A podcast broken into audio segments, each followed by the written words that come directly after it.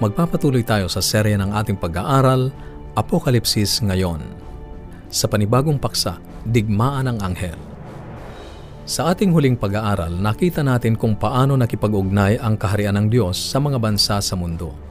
Ngayon, sa susunod na ilang mga aralin, nais nating tingnan ang mga eksena ng digmaan ng anghel, ang kapangyarihang kumikilos sa likod ng kaguluhan sa mga bansa.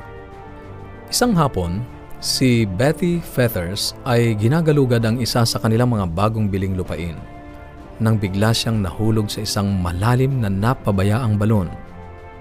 Habang nararamdaman niya ang kanyang sarili na pabulusok sa kanyang tiyak na kamatayan, na inaasahang sa ilang sandali siya ay babagsak sa mga bato sa ibaba. Nakita niya ang isang puting nagliliwanag na hugis tao na sumisid sa balon at itinaas siya sa mga bisig nito. Nang siya ay lumingon upang magpasalamat, natuklasan niya na wala na ang sumalo sa kanya. Sabihin mo sa akin, naniniwala ka ba na ang Diyos ay nagpapadala ng mga anghel upang pangalagaan tayo ngayon? Ang batang si Joanna ay walong taong gulang pa lamang. Ang kanyang ina ay nanalangin kasama siya. Pagkatapos ay inihiga siya, kinumutan at hinalikan siya at nagpaalam. Hindi nagtagal matapos patayin ang ilaw, isang magandang puting nilalang na nagliliwanag ang lumitaw sa tabi niya. Ako ay isang anghel na ipinadala mula kay Jesus. Kahit na si Joanna ay pinalaki sa isang matatag na tahanang kristyano, siya ay natakot. Sinabi niya sa nilalang, Hindi ka galing kay Jesus. Paano mo malalaman ang sagot ng nilalang? Sinabi ni Joanna, Dahil natatakot ako, at lahat ng pangyayari sa Biblia kung saan dumating ang isang anghel mula sa Diyos at ang mga tao ay natakot, sinabi nila, huwag kang matakot. Hindi mo sinabi sa akin na huwag matakot, kaya hindi ka maaaring mula sa Diyos.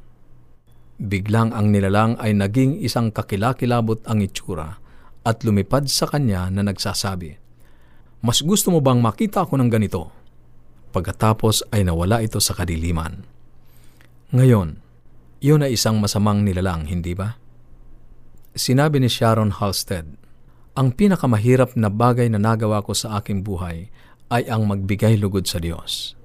Habang tinitingnan niya sa kabilang dulo ng mesa ang bisita niyang pastor sa penitensyari ng kababaihan sa Salem, Oregon, noong ikadalawamput-apat ng Abril, taong isang libo siyam naraan at siyam naput anim.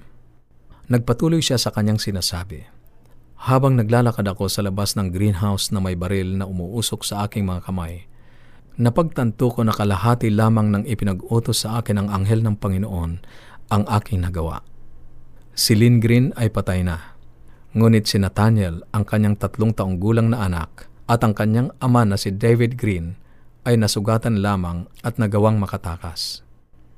Tinanong niya ang kanyang pastor, Iniisip mo bang patatawarin ako ng Diyos sa paggawa ng isang walang kwentang trabaho? Kinumbinsi ng isang anghel si Sharon na gusto ng Diyos na patayin niya ang pamilyang Green. Iyon ay malinaw na isang masamang anghel.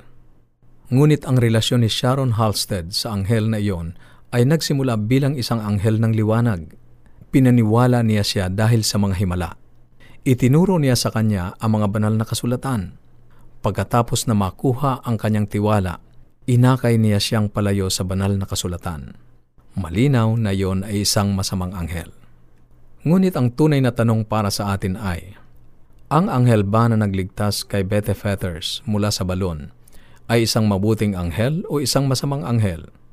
Bago mo mabilis na sagutin, sa Biblia ay binabanggit na may mga huwad, na ang mga gayong tao ay mga bulaang apostol, mga magdarayang manggagawa na nagpapakunwaring mga apostol ni Kristo at hindi katakataka sapagkat si Satanas man ay nagpapakunwaring anghel ng kaliwanagan.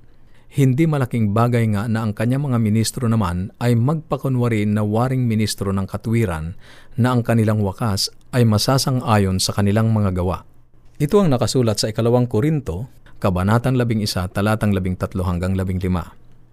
Ang mga iyon ay medyo malabo pa rin, hindi ba? Sa palagay mo ba ay ililigtas ni Satanas ang isang buhay kung sa pamamagitan nito ay makakamit niya ang tiwala ng tao at makuha ang kanyang kaluluwa? Kaibigan, iyon mismo ang kanyang plano at ang sentro ng paglalaban ng anghel. Ang aklat ng Apokalipsis ay maraming binabanggit tungkol sa mga anghel. Isang anghel ang nagbigay ng mensahe ng Apokalipsis kay Juan sa unang kabanata, talatang isa. Ang pitong liham mula kay Jesus para sa pitong iglesia sa Asya ay lahat ipinadala sa mga anghel ng mga simbahan na iyon sa mga kabanatang dalawa at kabanatang tatlo.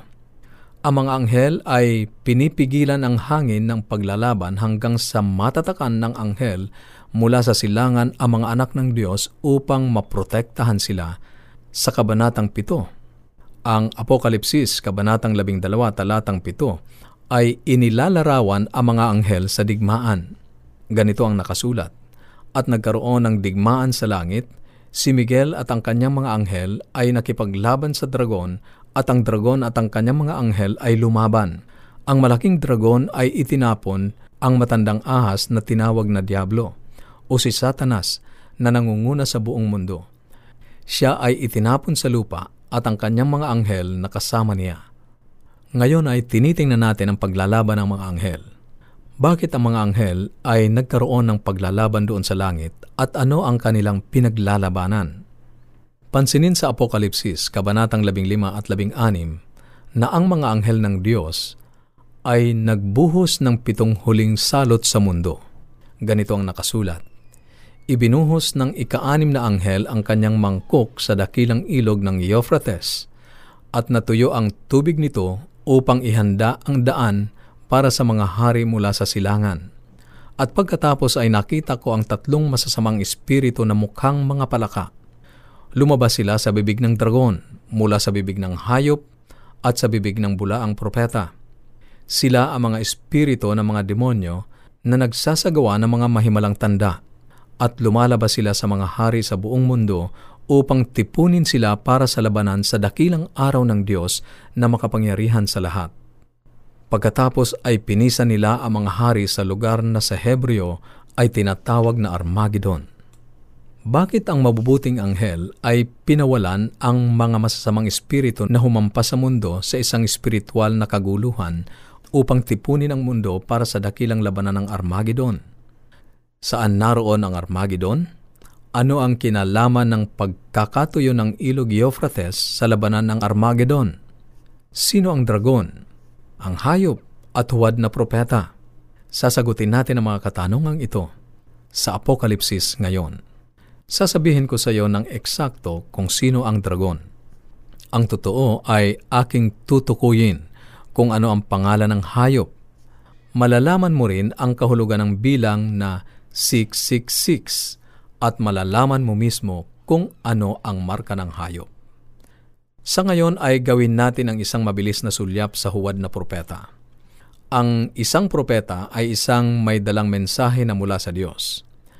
Kaya ang isang huwad na propeta ay dapat isa na nagsasabing mayroong isang mensahe mula sa Diyos. Ngunit ang totoo ay hindi sa Diyos galing. Ngayon, upang ang isang huwad na propeta ay linlangin ang sinuman, dapat siyang lumitaw na parang siya ay isang tunay na propeta, hindi ba?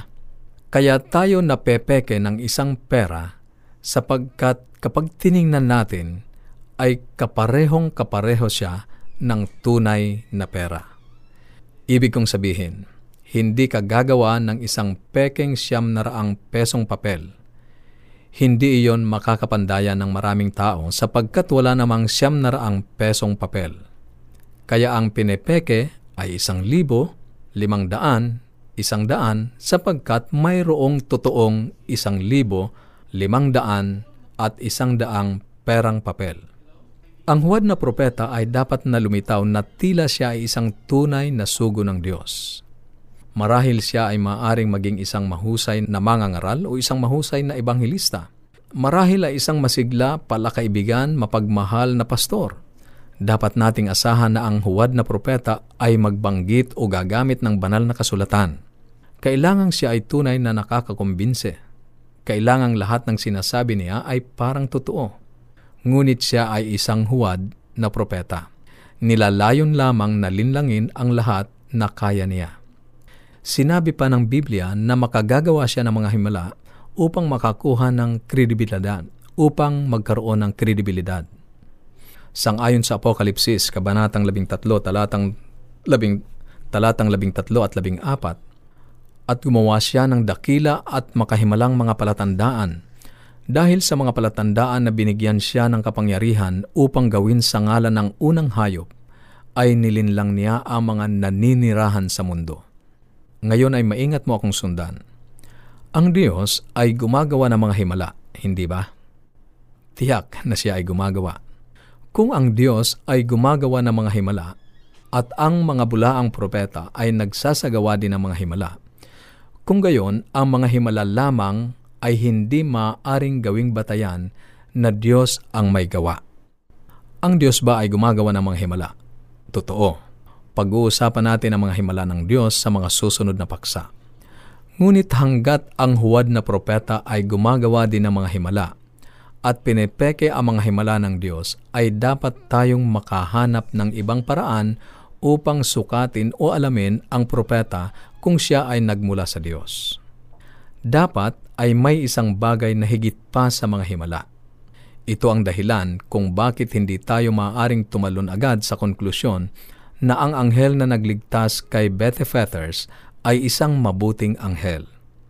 Maaring ito ay mabuti, ngunit maaari rin itong isang masamang anghel na ginamit lamang ang karanasan na iyon upang makuha ang kanyang kumpiyansa sa parehong paraan na nagtatrabaho ang masamang anghel upang makuha ang tiwala ni Sharon Halstead.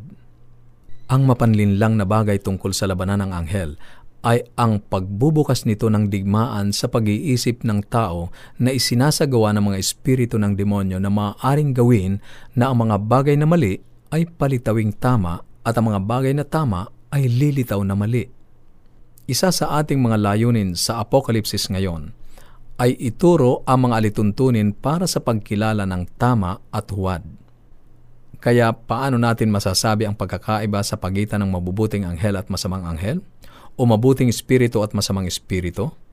Iyan ang paksa na ating tatalakayin sa susunod sa Apokalipsis ngayon. Kung mayroon kang katanungan o anuman ang nais mong iparating sa amin, mag-text o tumawag sa ating mga numero sa Globe 0915 571 0915 571 9957 at sa Smart 0920-207-7861 0920-207-7861 Kung ikaw ay nasa labas ng ating bansa, gamitin ang country code plus 63.